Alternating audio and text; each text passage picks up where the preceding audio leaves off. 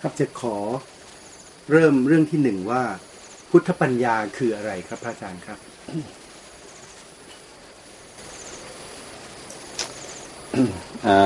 พระพุทธเจ้าตรัสรู้ด้วยปัญญาอย่างพุทธปัญญาก็คือปัญญาความรู้แจ้งเห็นจริงในเรื่องสำคัญที่สุด ในชีวิตของมนุษย์ คือความเป็นมนุษย์ของเราเอง ซึ่งทางพระพุทธศาสนาเรานั้นถือว่า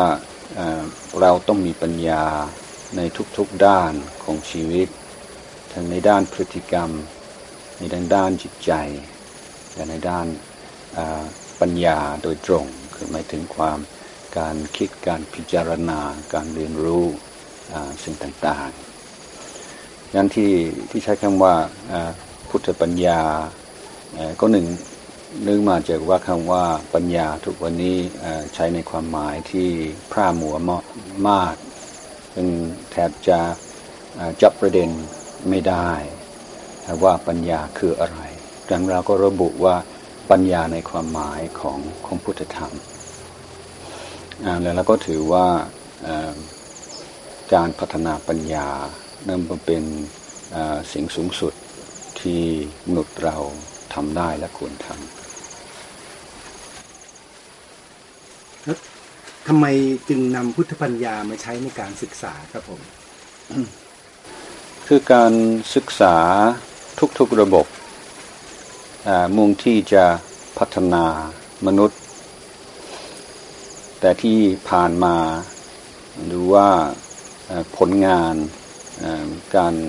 ศึกษาไม่ว่าประเทศไหนก็ตาม ยังไม่ยังไม่ดีเท่าที่ควร อาตมาเองก็มองว่าการพัฒนามนุษย์ตามหลักคำสั่งสอนของพระพุทธเจ้านั้นคือเป็นการพัฒนาที่สมบูรณ์ที่สุด แล้วในเมื่อ เมืองไทยเป็นเมืองพุทธอยู่แล้ว ทั้งๆทที่ความรู้ความเข้าใจ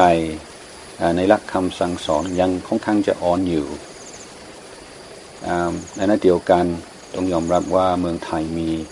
พื้นฐานมีความพร้อมในหลาย ๆ ด้านที่จะได้รับประโยชน์จากการฝึกพุทธปัญญา นั้นในถ้าเรายอมรับว่าการพัฒนามนุษย์คืองานคือหน้าที่ของระบบการศึกษา และเราถือว่าการหรือว่าเชื่อว่าการพัฒนามนุษย์ที่เราเรียกว่าพุทธธรรม มัชฌิมาปฏิปทานั้นเป็นระบบการศึกษาระบบการฝึกอบรมที่อุดมสมบูรณ์แล้ว ในเมื่อเราคนไทยส่วนใหญ่ ก็เป็นชาวพุทธอยู่แล้ว ก็เลยสรุปเอาว่าเราน่าจะให้ระบบการศึกษาทั่วไปตั้งไว้บนฐานคือพุทธธรรมพุทธปัญญา ครับ แล้วเราจะใช้พุทธปัญญาในการศึกษาเนี่ยได้อย่างไรครับผม ก็ก็คืออพุทธปัญญาที่ที่กล่าวเมื่อกี้นี้ว่า คือปัญญาในทุกๆด้านของชีวิตถือว่าไม่ใช่เรื่องการพัฒนา IQ อย่างเดียว แต่ต้องพัฒนาความฉลาดในเรื่องพฤติกรรมด้วยความฉลาดในเรื่องการบริหารอารมณ์ ความฉลาดในการอยู่ในสังคม ความฉลาดในทุกๆด้านของชีวิตพร้อม ๆกัน เรา เราถือว่าคำสั่งสอนของพระพุทธเจ้านั้นเกิดจากความรู้แจ้งเห็นจริงของพระพุทธเจ้าที่รู้ว่าธรรมชาติของมนุษย์เป็นอย่างไร เราจะพัฒนามนุษย์แล้วอะไรคืออุปสรรคที่สำคัญวิธีแก้อุปสรรคมีอะไรบ้างสิ่งที่เป็น ปการะต่อการพัฒนามีอะไรบ้าง ควรจะพัฒนาอย่างไรบ้าง คือเป็นระบบที่ละเอียดอ่อนและสมบูรณ์ นั้นเราก็ศึกษาหลักพัฒนาการของมนุษย์ที่พระพุทธองค์ และพระอริยสงฆ์ได้วางไว้แล้วพยายามจะประยุกต์ใช้ในระบบการศึกษา ในระดับและในกรณีที่เหมาะสมกับเด็กนักเรียน ซึ่งในในเรื่องนี้ก็ถือว่าสิ่งที่ระบบการศึกษาทั่วๆไปสอนเราก็สอนเหมือนกัน ไม่ใช่ว่าปล่อยปละละเลยในเรื่องเหล่านี้เพียงแต่ว่ากรอบ ก็จะเป็นกรอบของพุทธธรรม และพุทธปัญญา และในส่วนที่ระบบอื่นขาดตกบกพร่อง เราก็จะได้เสริม และถ้ามีเป็นบางส่วนที่ในระบบอื่นเราเห็นว่าเกิน เราก็ลดให้บนเป็นมัชชิมาพอดีพองามครับและเดิมที่เคยเรียกกันว่าการศึกษาวิถีพุทธ ปัจจุบันพระอาจารย์ต้องการจะเน้น ว่าขอให้ใช้เป็นพุทธปัญญากลับเรียนถามว่ามันต่างต่างกันอย่างไรครับผมเอ่อก็หนึ่งเกิดจากถ้าพูดตรงๆเหมือนก็ยอมแพ้ว่าในสมัยนี้ความความเข้าใจในหลักพุทธศาสนา หลักคำสอนพุทธเจ้า โดยเฉพาะในภาคปฏิบัติค่อนข้างจะน้อย นั้นพอเอเรา เราได้ใช้คำว่าวิถีพุทธ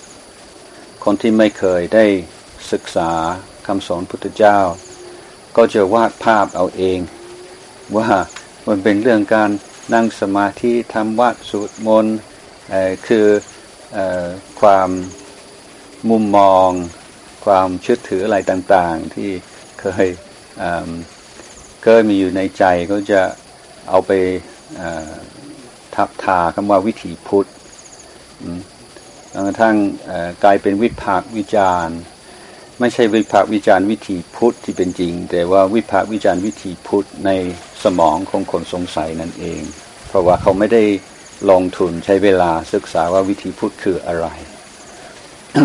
ดังนั้นก็เลยยอมแพ้ความขี้เกียจและความไม่เอาไหนของชาวพุทธในเมืองไทยจำนวนไม่น้อย ที่ไม่สนสนใจศึกษาว่าวิธีพุทธคืออะไร แต่ว่ามันคิดเออเขาคงจะเหมือนกับ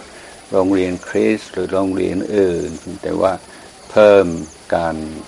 พิธีกรรมทางศาสนาเพราะนั้นเพื่อจะพยายามป้องกันความเข้าใจผิดและอคติต่างๆ ที่อาจจะเกิดขึ้นสำหรับคนที่ไม่เคยได้ศึกษา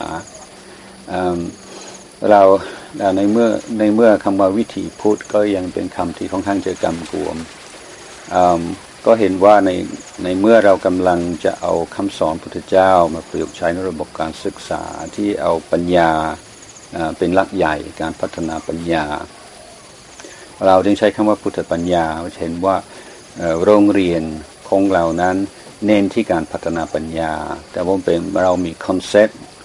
ของคำว่าปัญญาที่มาจากหลักคำสั่งสอนของพระพุทธเจ้าโดยตรง นักเรียนในระบบการศึกษาที่มีพุทธปัญญาเป็นหลักนำจะถูกพวกที่ฉลาดในทางโลก เอาเปรียบได้หรือไม่ นักเรียนเหล่านี้เนี่ยจะรู้ทันคนเหล่านั้นเนี่ยได้อย่างไรครับผมนี่ก็เป็นอีกอีกคำถามหนึ่งที่ที่ทำให้เรารู้สึกแม้ทำไมคนไม่คิดก่อนถามก็ถามอย่างนี้มันลักษณะปล่อยไก่มากกว่า คือ พุทธปัญญาและการพัฒนาพุทธปัญญา การศึกษาเป็นพุทธปัญญาเชื่อว่าเราจะได้ปัญญาที่ต้องการ ต้องพัฒนาชีวิตในทุกๆด้านพร้อมๆกัน และคุณธรรมที่เป็นปัจจัยของการเกิดปัญญา หรือสิ่งที่เราเน้นในโรงเรียน ก็ดูง่าย ๆ ก็ดูจากคุณธรรม นักเรียนก็ได้ก็มีคำว่าอดทน มีคำว่าใจสู้ เพราะฉะนั้นถ้าถ้าถ้าเราพยายามปลูกฝังให้เด็กอดทน ใจสู้แค่นี้ก็ดูว่าเขาคงไม่ใช่คนจะไปย่อมอจะไปยอมอปล่อยให้คนเอารัดเอาเปรียบง่ายๆแล้วสอนให้รู้ให้มีปัญญาในการสื่อสาร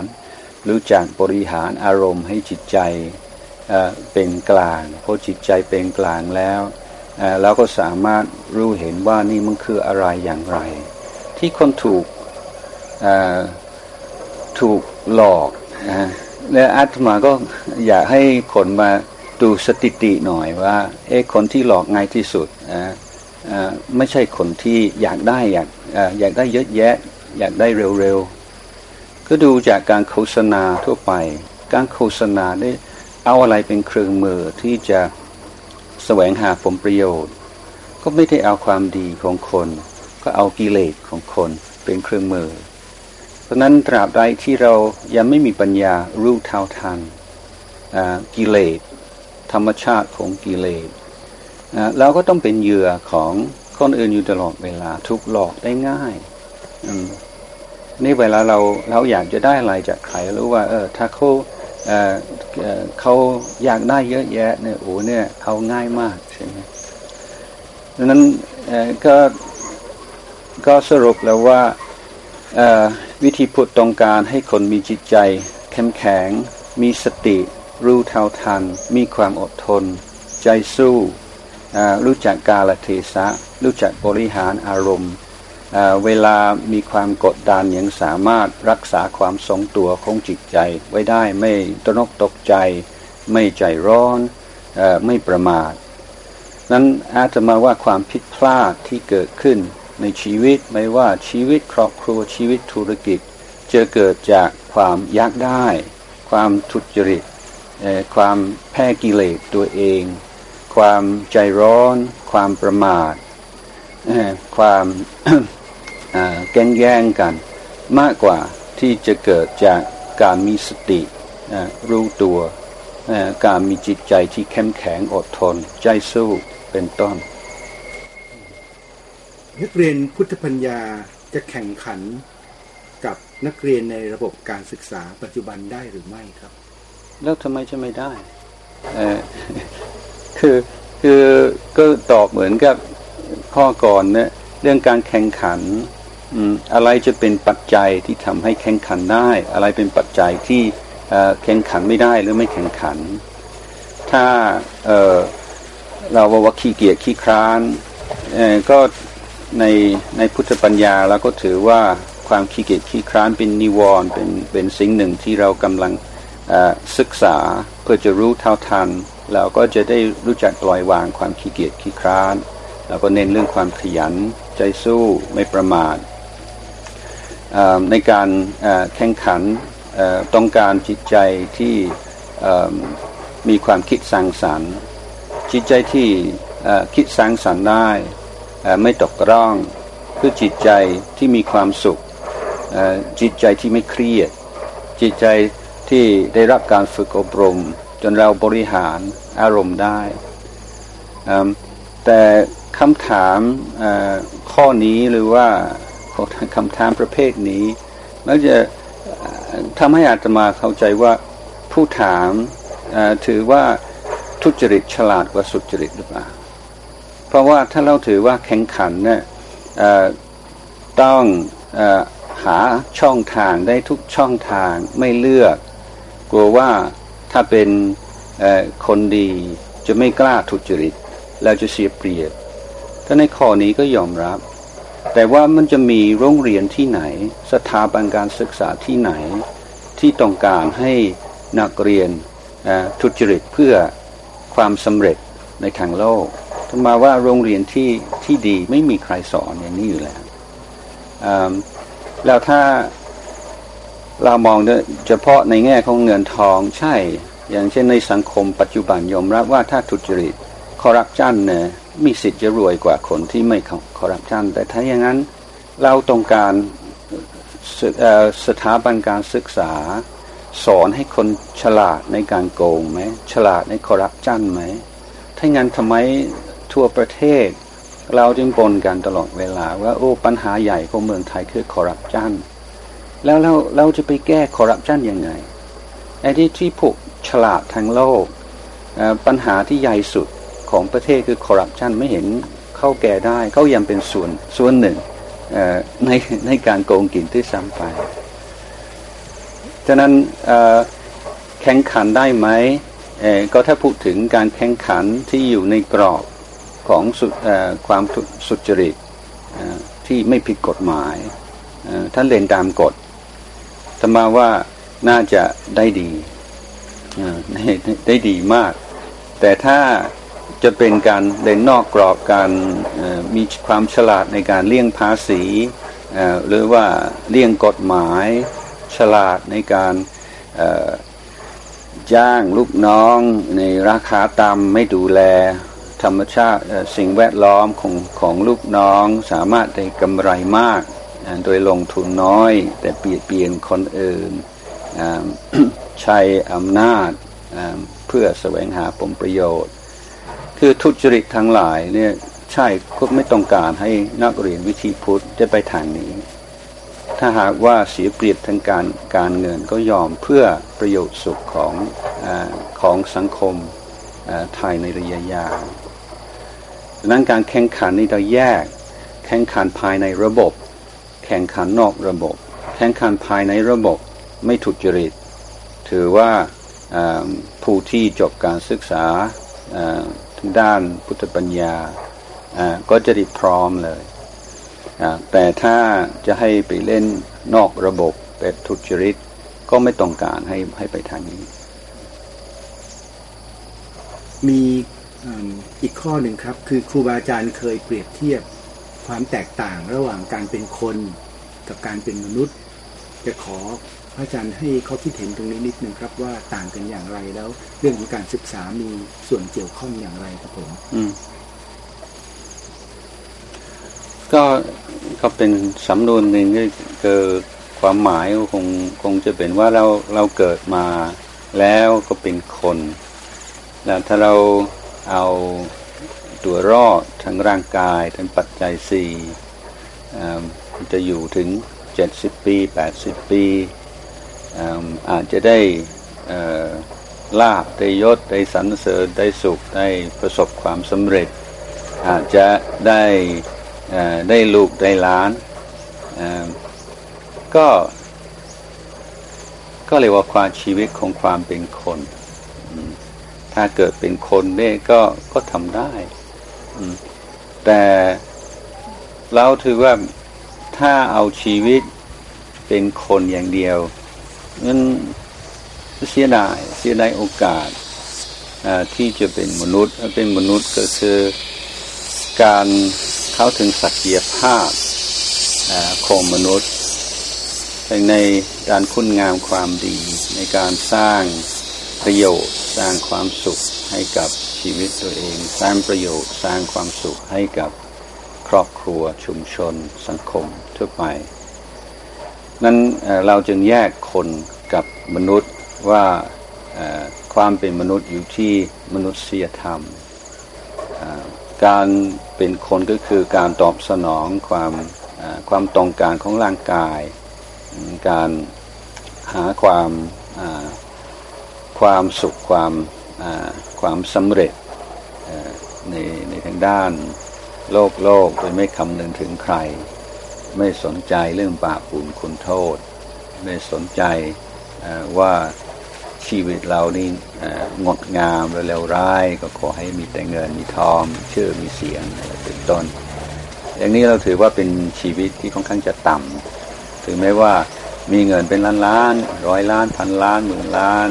ในสายตาของผู้มีคุณธรรม ก็ยังยังต่ำสาม แต่ว่าคนเราจะสูงไม่ได้สูงอยู่ที่วัตถุไม่ได้สูงอยู่ที่ที่เงินที่ทองอมันสูงอยู่ที่ว่าทุกวันนี้เราทำอะไรอยู่เราจิตใจของเรางดงามในการพูดของเรางดงามในการกระทำของเรางดงามไหมคือเป็นสิ่งที่น่าภาคภูมิใจ คนเราหาเงินหาทองได้ก็ ตายแล้วไม่กี่ปีแล้วก็ไม่มีใครจำได้แล้วแต่แต่คนที่ทำคุณงามความดีนะสิบปีร้อยปี คนก็ยังจำได้ ท่านแม้แต่ในมุมมองทางโลกถ้าจะเอาแบบโลกโลกนี้ก็การทำความความดีความงาม มันก็ยังได้กำไรมากกว่า